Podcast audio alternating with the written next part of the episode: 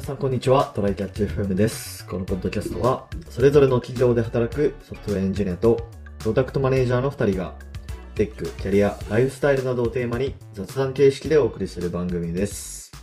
やっていきましょはい、よろしくお願いします。う。お願いします。なんか最近ちょっと、録画してる、あの、ばテレビ番組があってですね、はいはい。あの、NHK の、笑わない数学っていう番組があって、うんあの、パンサーの尾形さんが、 なんかおう、一人で出てる やつで、まあ、内容としては、まあ、普通に数学の、なんだろうな、解説というか、まあ、歴史、数学の歴史っぽい番組で、うんで、その、週ごとにテーマが違うんですよ、数学の中でも。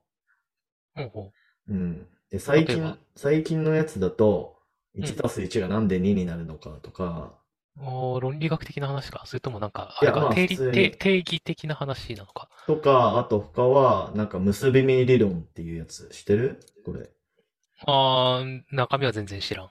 なんかまあ、そういうのがあるの、ってことだけ知っ紐、てる紐をこう、なんだろうな、こう結んで、うんでまあいろんなパターンがあるじゃん、結び方って。うんうん。うん。で、それにどんなパターンがあるのかとか、この結び目とこの結び目のやつは、あの、同じものなのかとか、みたいな、なんか、そういうところのこう研究してる分野。幾何学の方のやつだよね。つまりなの図形かというなか、そっち系のやうつん。多分そうかも。あと ABC 予想ね。はいはいはい。はい。あと虚数。そもそも虚数とは何ぞや、みたいな。なんで生まれたのか、みたいな。あうん。ー、なるほど。それを、パンサー尾形は知ってるのそれいとや、も、もなんもか、ちろん知らないから、全部カンペで読むんですよ。はーん。 でもカンペで読むんだけど、まあでも半分くらいは普通にこう VTR で、うん。なんか、その、歴史の話をしてくれ。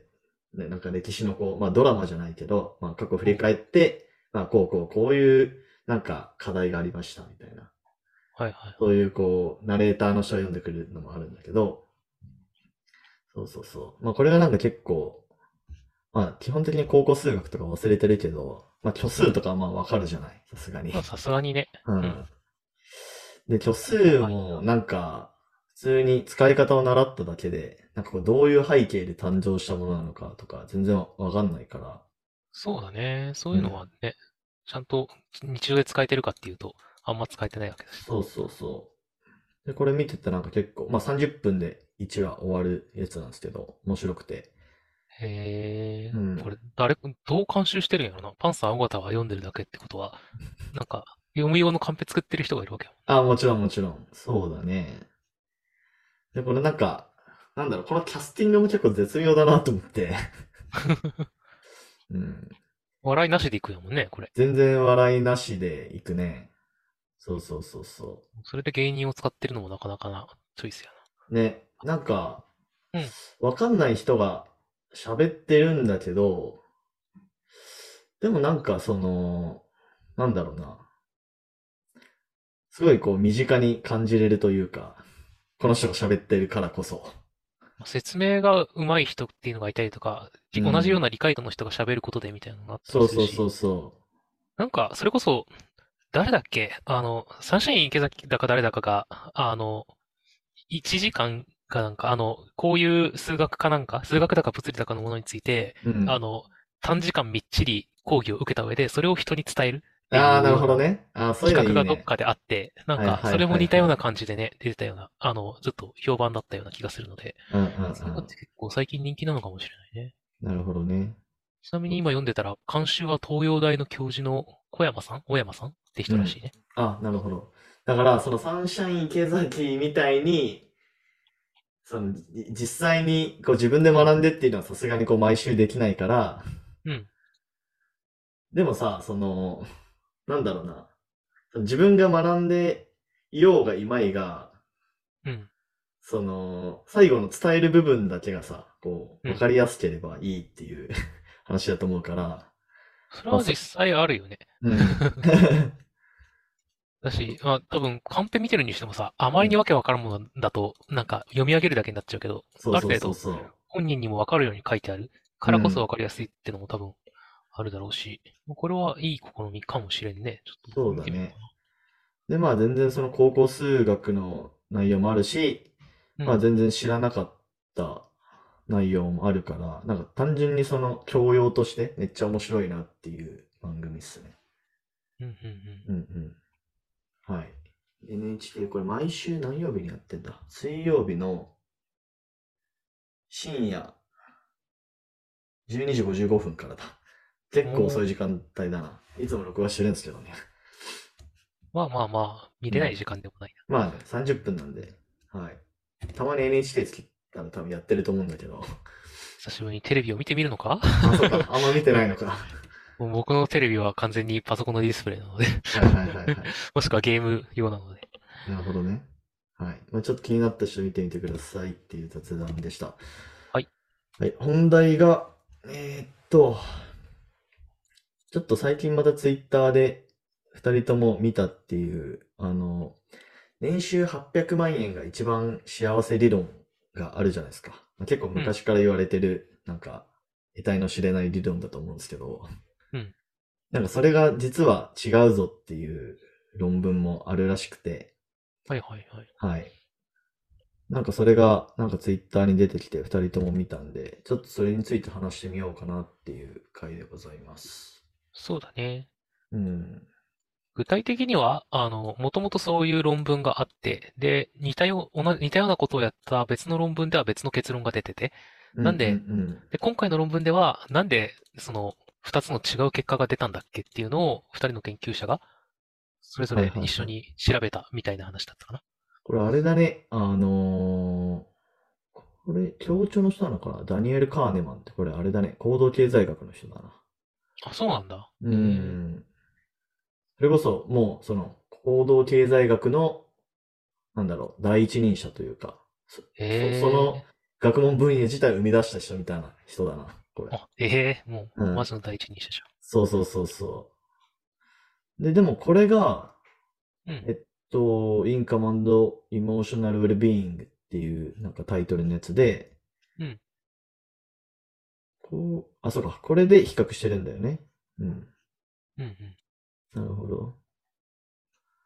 でなんか俺が読んだ新しいやつは、まあそもそも多分あれだな、ちょっと全部読めないんでチャット GPT にいろいろ解説しながらちょっと中身見てたんですけど、うんえーっと、やっぱりその幸せの定義みたいなところがちょっと違うみたいな感じだったのかな。そうだね。なんか、質問の仕方が、まずちょっと違ったっていうのがあるらしい。うーん、えーそれによって起きてる部分もありそう。あの、なので、なんて言うんだろうな。この、もともとあった方の論文は、えっと、幸せでな、幸せな人のについての調べ方っていうよりは、しら幸せじゃない人とそ、それ以外みたいなあー結論になっちゃってたらしいっていうのを、どっかの解説で読んだんだよなるほどね。なるほどね。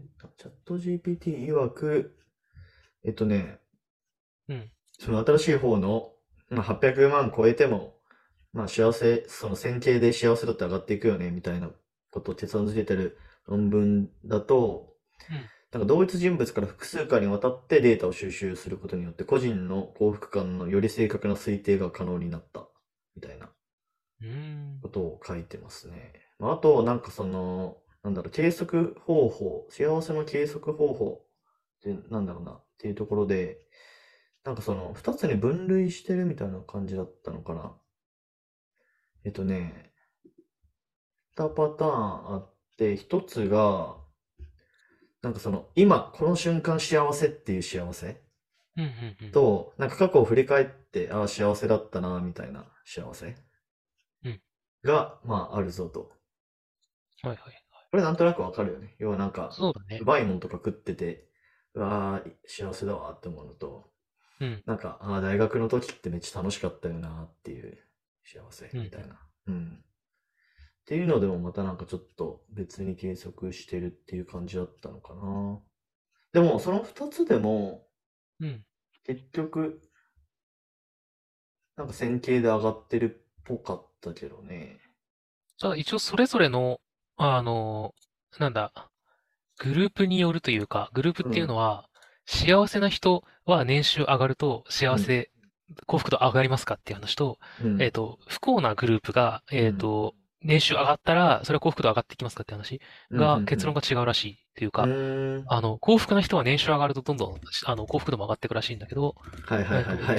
不幸な人は、あの、年収が上がってっても途中で幸ちるらしいという、 割と辛い現実が。何なんだろうね、その違いって。だから年収、えっと、お金を幸せにコンバートしやすい人とそうじゃない人がいるってことでしょまあ、そうだね。そう。まあ、だから年収が高くても不幸な人はいる、みたいな、うん不幸だと感じる人はいるっていう話で、あの、まあ、それっていろんなことがあると思うんだよ。感じ方だったりとか、あの、な一旦僕、僕らの卑近なところでいくと、あの、うん論文に書いてないかもしれないけど、あの、競争が激化してて、相対的に幸せじゃなくて、あ、隣の芝が青く見えてる人とかうんっあてあ、いるなとるほ思うど。し。なるほど。で、えっと、あとはこの論文に出てくる内容として、解説の人によると、あの、著者の解釈としては、えっと、病気とか死別とか、うん。高い収入で解決できないタイプのしあ、あの、不幸があるから、なるほどね。はいはいはいはい。そうなんだ。なるほどなるほど。それが新しい方で言われてることなのかまあ、両方比べてらしいけどね。あ、なるほどね。えー、なるほど。面白いっすね。面白いっすね。ちなみになるそほどの 7.5K ドルうん。で、あの、僕らが800万って言ってるやつ、うん。もう、もはや全然、あの、もはやレート変わっちゃったけど、 1000万くらいにはなっているっていう。でこれ、それの基準も実は別に 7.5K、あな 75K か、75K だったわけじゃなくて、あの、元の論文の収入のレンジ分けが3段階かな、うんあって、、あの、60から 90K と、はい。えっと、90から 120K、120K 以上っていう、あの、3段階の分け方をしてて、で、このな 75K っていうのは、この60から 90K っていうレンジのあるカテゴリー、そのカテゴリーの真ん中の値をたまたま言ってるだけで、別にその 75K にめ明確な意味があるわけではないというか、どっちかというと 90K ドルが正しい敷地らしういんなるほといどう。話であるらしいね。え、でも 90K だと、今で言うと、まあ当時の800万って言ってたぐらいのレートだと1000万ぐらいだったろうし、うんえっと、今で言うと、1000、4 400万。 3、400万か。まあ少なくとも、そこまでは普通に線形でいくし、それ超えても線形でいくよっていうことよね。まあ、うん、うん。せやろなっていう感じはあるまあが、つまり、ほとんどの日本人は、とりあえず 年収上げとけば、大体幸せになれると。まあね、ただこれ結局、ね、国による違いというか、まあそれはありそうだね年収の意味みたいなのがね、実はこれってこのぐらいの職業の人で得られるものなんですっていうことがあるのかもしれないし、日本でいういくらなのかとか、で違うかもね。日本だとなんか、こういう系の仕事やらないと、その年収には到達できないとかっていう事情とかもありそうだしね。ね、だってう、もうん日本でこういうさ、なんか1000万以上みたいなことを言い出したらさ、大体外資か医者しかいないもんな、もしくは経営者とかだよね、みたいな話ね、になってくるのとまた別の話だと思うんだよね、これ。なんか、確かに。これをやった国では、この金額帯はこの職業がメジャーですが、絶対あるはずだから、まあね、まあ、とはいえ、練習はね、上がって損はないんだろうなっていう話は、うんうんあうんるう。かなんそうだね。あと、なんか結構日本って、あの、な、なんだろうな、累、累進が、まあ、他国に比べてどうかは微妙なラインだけど、アメリカ、もしこれがアメリカだったかなだとしたら、また全然話変わってくるというか、あの、医療とかもさ、あの、貧乏人は全然受けれないみたいな話になる。うんあでも日本って別にお金あんまなくても、まあ辛いけど医療は受けれるみたいなところはあるし、まあ、なんか貧乏人からしたらね、あの3割負担でもきついんだけど、それでも受けれないわけじゃないし、あの生活保護とかもあるし、うんみたいな話で結構事情が違ってきそう。なんかもう、金をある程度以上の年収がないと何を受けることもできない。最低限度の生活も、の、をできずに死んでいくみたいな世界かどうかによって結構変わってきそうだよな。はいはいはいはい。確かに。そうですね。あ、この辺りはむずいな。まあね、これ日本の論文も見てみたいよなとは思うんだけど確かに確かに。ちょっと探してみようかな。うん。です。やっぱね、こういうのは自分の国のやつをね、見たくなるよね。確かっていに。うのがはありい。ますね。はい。じゃあ終わりましょうか。はい。はい。えーではこんな感じで週2回のペースで配信しているので、もし面白いと思っていただけたら Twitter のフォロー、ポッドキャストのレビューなどぜひお願いします。では今回も聞いていただきありがとうございました。ありがとうございました。